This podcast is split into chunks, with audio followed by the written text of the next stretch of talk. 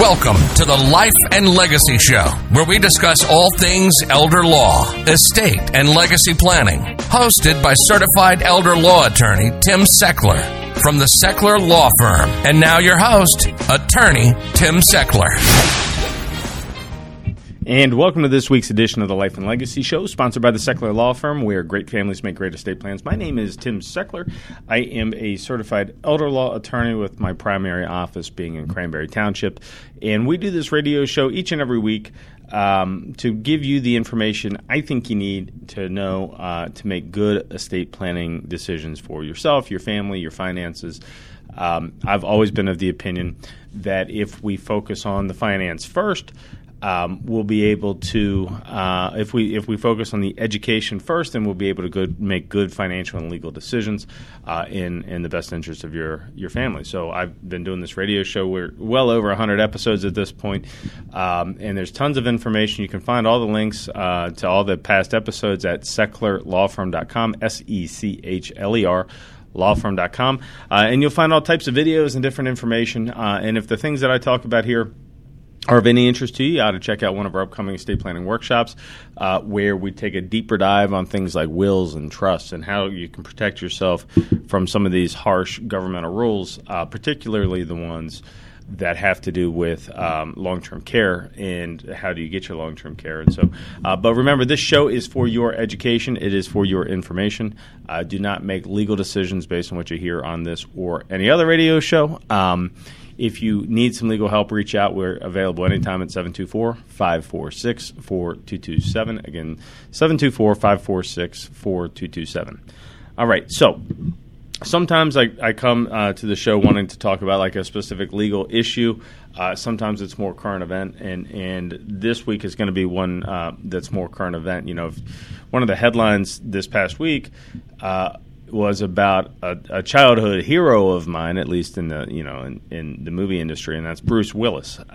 So I grew up in the age where, in my formative years, Bruce Willis was just killing bad guys and was the man's man, and probably had some deep-rooted influence on my decision to eventually join the military and do some different things. And so I can remember, I didn't look up the years, but I was, let's just say it was around my formative years, my puberty years, whatever, 10 to 14 years old when Bruce Willis was making these movies like Die Hard, right?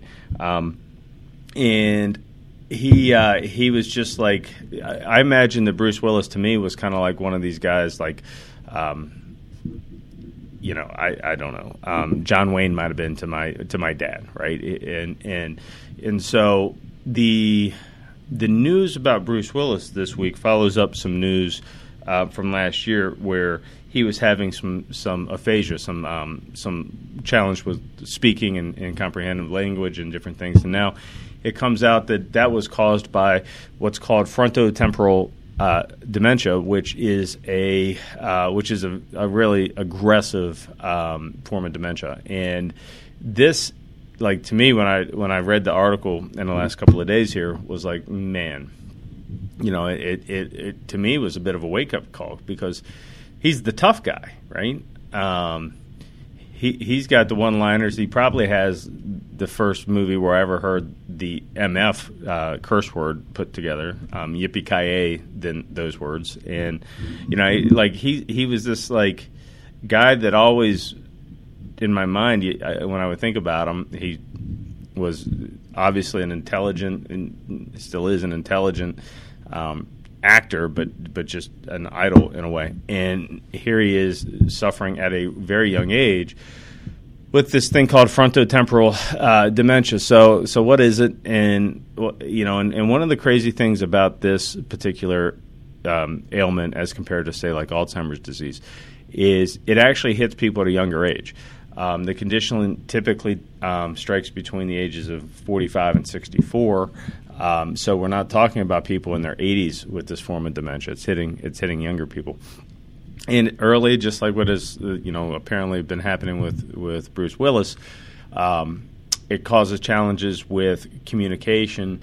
And another thing that it has been my experience in working with my clients who deal with this is it it creates challenging behavioral issues. The person that has it no longer behaves the way that they used to, and oftentimes it causes them to do things that would appear out of character, angry, mean, type things. And it really is a difficult issue, not only for the patient but also for the family that has to take care of them. And unlike dementia, unlike Alzheimer's Association, which has some treatments to at least slow down the impacts of the disease, there's not much that they have to deal with what's called FTD, frontotemporal dementia. And so it's really, you know, my thought goes out to him, my thought goes out to his family. But, you know, I saw a statement that was put out by his family, and the family said that we hope that this, you know, by us releasing this, that it causes some awareness of this issue.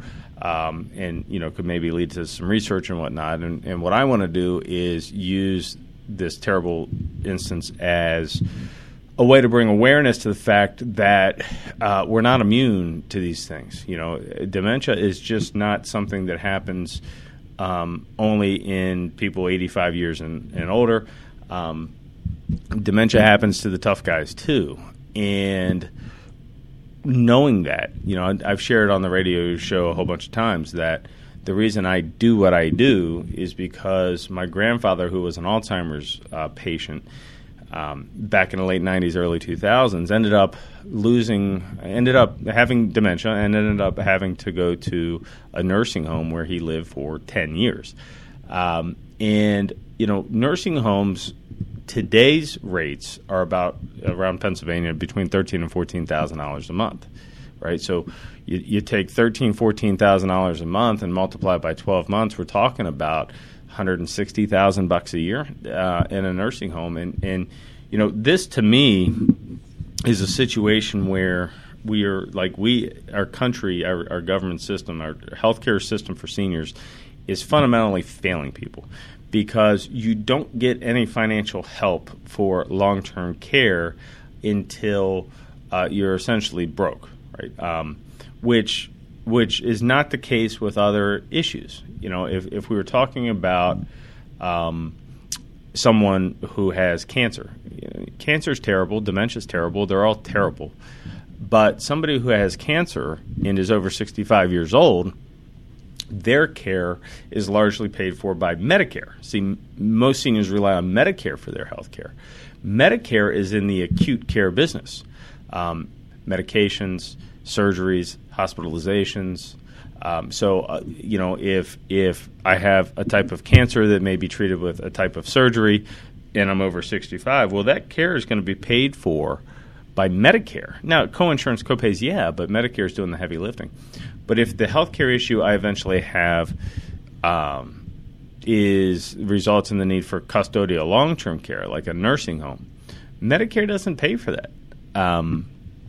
So we're treating people with dementia differently than we're treating people with cancer. And I don't understand why there's any virtue in that.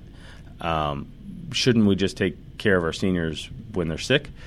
But, you know, that's not what happens. And so no one other than, you know, no one's trying to fix this. If you, this is not a partisan issue. There's no side in Congress saying, let's fix this with any real gusto. They're not trying to fix it. And so if you listen to what the Alzheimer's Association is saying, and if you can take an example like Bruce Willis getting dementia in his early years as lessons that we can learn, because what the Alzheimer's Association is telling us is that 1 in 3 seniors will have dementia. 1 in 3. We're not talking about 1 in 20 or 1 in 10. We're talking about 1 in 3. And, you know, if 1 in 3 of us are going to have dementia and nursing homes are $160,000 a year, what then must be true is that families are going broke, because middle-class families, you know, I don't know what today's definition from a net worth standpoint equals a middle-class family, but I can tell you my understanding of middle-class families is you can't take $160,000 annual hits for very long before you're dead broke, right? And so we have a situation, and I can tell you that it's occurring because people come to my office all the time in this situation where they've had a nursing home admission and they're going through their money and they want to know, is there anything we can do to protect money? Because maybe we're talking about a married couple, and maybe dad is the one in the nursing home, and maybe mom. Like, consider Bruce Willis's situation. I don't know how old his wife is, but if Bruce is in his 60s and his wife is in her 60s, she may live another 30 years, right? And now, I don't think that we have to worry about Bruce Willis and his financial situation, but if you take a guy that lives up the street from you in his 60s and his wife is in her 60s, and maybe he has this terrible ailment and he may need some sort of custodial long-term care for years, what position does that leave his wife in? A lot of times, and a lot of times in with baby boomers in particular, listen, the American baby boomer owns their money in two places. It is in their home equity, and it is in retirement accounts, IRAs, 401ks, 403bs. Yeah, there are other assets that they own, life insurance contracts, annuities, different investment accounts, but far and wide, most of the baby boomer money is in home equity and retirement accounts. And retirement accounts are individually owned, right? It's an IRA. It's my account. But when I pass away, I leave it to my spouse. And then it's her account, right? They're not joint. And what happens is, in a lot of cases, families have most of their net investment, their investments in one spouse's name. Generationally speaking, baby boomers, most of it is in the husband's name. He was probably the higher wage earner.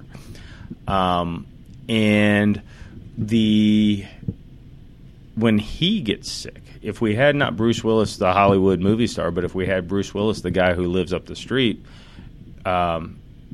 get sick with dementia, and the retirement account is in his name, that is fully available for his long-term care. So not only are we paying $13,000 or $14,000 a month in long-term care, we are also paying income taxes to get the money out of the retirement account to pay the $13,000 or $14,000 a month in long-term care.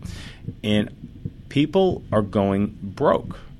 And it's scary, scary stuff. And so if you would like to learn more about what you can do about it, I suggest you come to one of our Three Secrets workshops, where we talk about long-term care. We talk about estate planning tools like wills and trusts, and we talk about how you can get really good estate planning without breaking the bank. This does not have to be, one of the reasons that I've seen people not doing good estate plan is it was too expensive. I knew that there was this option, but it was like $9,000 or $10,000, and we couldn't spend that much money.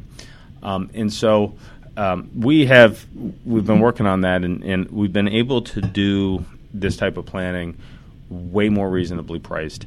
And there's really no reason now to not consider this. But what you have to do is you have to become educated on these options. Nobody's going to do this for you, folks. You have to come to one of the seminars. You have to learn about it. You have to understand, there's a thing I could do where all I really have to do is put my house in a trust, and I can protect significant money from long-term care expenses. And I can make sure that my spouse still has a home to live in, and I can make sure that my spouse has some money in the bank. And all I really needed to do was put my house in a trust. And once you realize that, maybe that's what you need to take the steps to protect yourself, protect your funds and your family. I've done other episodes about the nuances of asset protection, trusts. Not every trust protects assets. You need to work with somebody that's in the elder law industry that knows what they're doing. But when if the things that I'm saying, if the things that we can learn from Mr. Willis going through this issue is this. Here's my take. One, you're not going to prevent your need for long-term care. I mean, there are things you can do to live healthier, but from what I understand, Bruce Willis lived a pretty healthy life. You know, he's always in shape. So even the tough guys get dementia, right?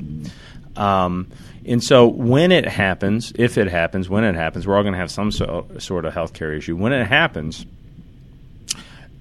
we can't really prevent the fact that we're going to get sick. And when you get sick, that impacts you in a number of ways, right? It impacts you from the need for care. I mean, you just flat out may need more people around you. You may need some form of medication. You may need to change your living arrangement. You may need to change a lot if you have one of these issues. The second thing is it impacts a family at a social level, right? Frontotemporal dementia often works to cause behavioral issues in the victims and in patients. And those behavioral issues can get ugly. And so then now dad is saying this to mom, or dad did this thing. And it's not dad that we've known for 60 years driving this behavior. It's this disease. But it's kind of hard to separate the two. And it impacts the way that spouses see their husband. It impacts the way that kids see their dad. It impacts on a more social level. Mom is stressed the heck out in a lot of these situations. And so then you look at other arrangements, right? But now dad's in a nursing home. And I have never met a spouse who didn't feel guilty when the sick spouse went to a nursing home. There's always a level of guilt associated with this. And there shouldn't be, because usually that nursing home placement is in best interest, is in the patient's best interest. But there's this notion that I'm going to keep you at home as long, forever. And it's just not possible in a lot of situations. A lot of these ailments, it just doesn't work that way. And so we need more help than mom can provide, or maybe mom has her own health care issues in this circumstance. And so we got to look at alternative arrangements. And so then from a social level, now there's a level of guilt at home. There's a level of, or sometimes maybe it falls on the adult children, and you've got the local children who are here every day and see what's going on. And you got the other child who lives in St. Louis, and he doesn't know, or she doesn't know, what's going on with dad. And so when the siblings say, hey, we need to look at nursing homes, the person in St. Louis says, no, we don't. Dad's staying at home. He said he wants to stay at home. Yeah, but you don't understand. You're not here. Well, we're keeping dad at home. And then now there's confrontation between the kids and sometimes we've seen those relationships fall apart. It's just terrible, terrible stuff, right? But the third component, and the one that really you can put in work to protect yourself from, is that in these situations, there is always a financial burden put on the family, right? Because our government system is failing seniors. And so now, where if my dad had cancer, which I hope he never does, his Medicare could pay for it. So financially he's okay. But if my dad has dementia, Medicare won't pay for it. So now he's financially, he's dealing with a terrible illness and financial stress. And so the things that you can do often include protecting assets ahead of time, which is why we do the Three Secrets workshops. The workshop teaches you how these government rules work, and then we teach you how trusts can help protect resources. And we've come up with a way where you can protect your family, you can protect your house, you can protect your money, you can make sure that your spouse has a home to live in, you can make sure that the kids still receive an inheritance if you understand the rules of the game. Understanding the rules of the game often means when you get sick, you probably shouldn't own all the resources in your own name. That's just the way that it works.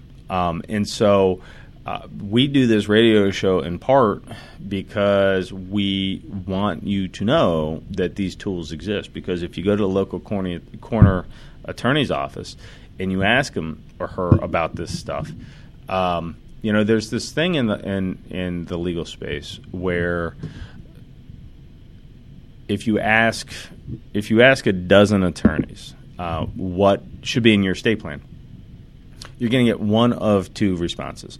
The first response will be, listen, you're not super wealthy. All you need is a simple will, okay? Now, that response usually comes from two places. One, you went to an attorney who does real estate on Monday, and they do traffic tickets on Tuesday, and they do divorces on Wednesday, and they write wills on Thursday, and they don't understand Medicaid rules, and they don't understand trust. They've never read a trust, but they've written a will before. And so, you know, when all you have is a hammer, everything looks like a nail. And so, Mr. Middle Class, all you need is a simple will.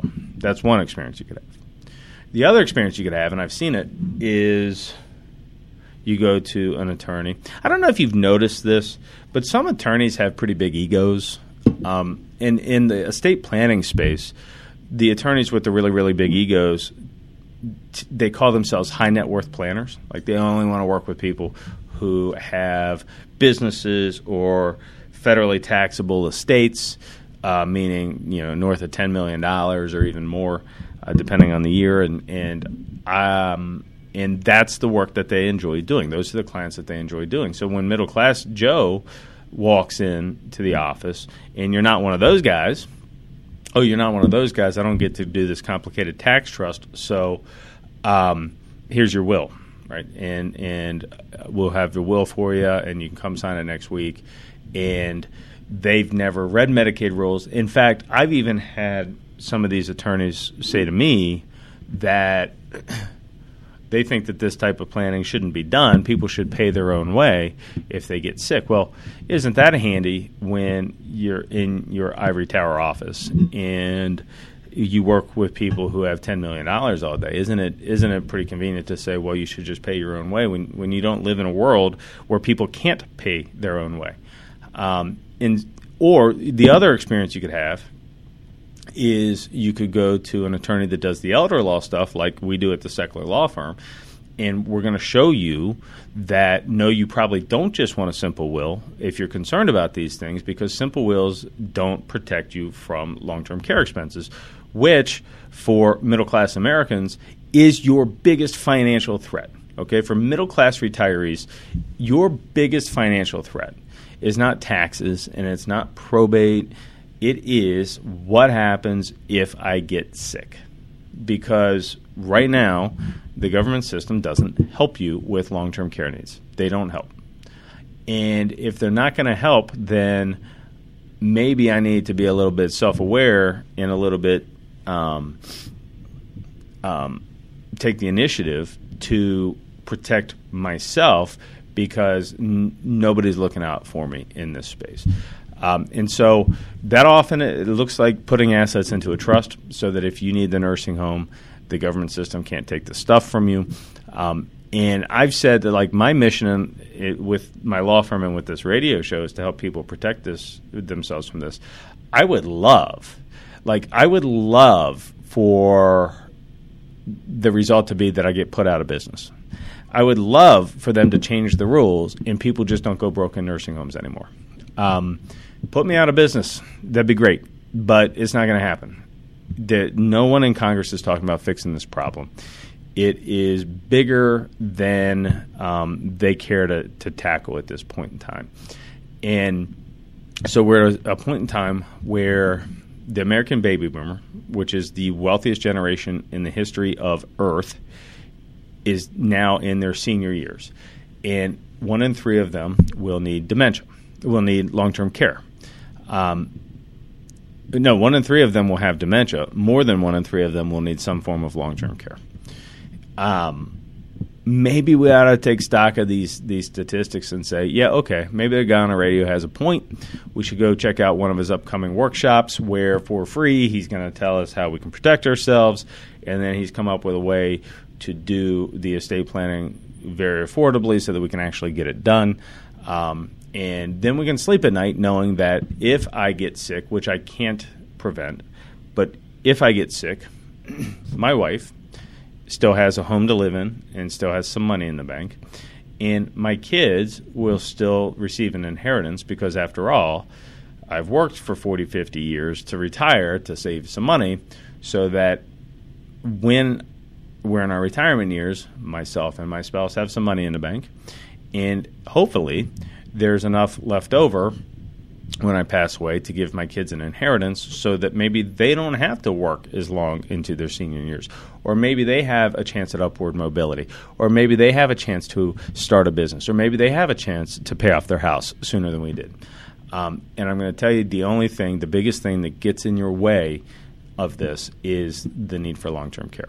That's the thing. So listen, come to one of the estate planning workshops. You can register at SechlerLawFirm.com, S-E-C-H-L-E-R, lawfirm.com. We'll teach you all about this stuff. We'll tell you how it works, what it costs, all of that. So come to one of the workshops, register online. I look forward to seeing you there. Have a great week. This has been the Life and Legacy Show, sponsored by the Sechler Law Firm, where great families make great plans.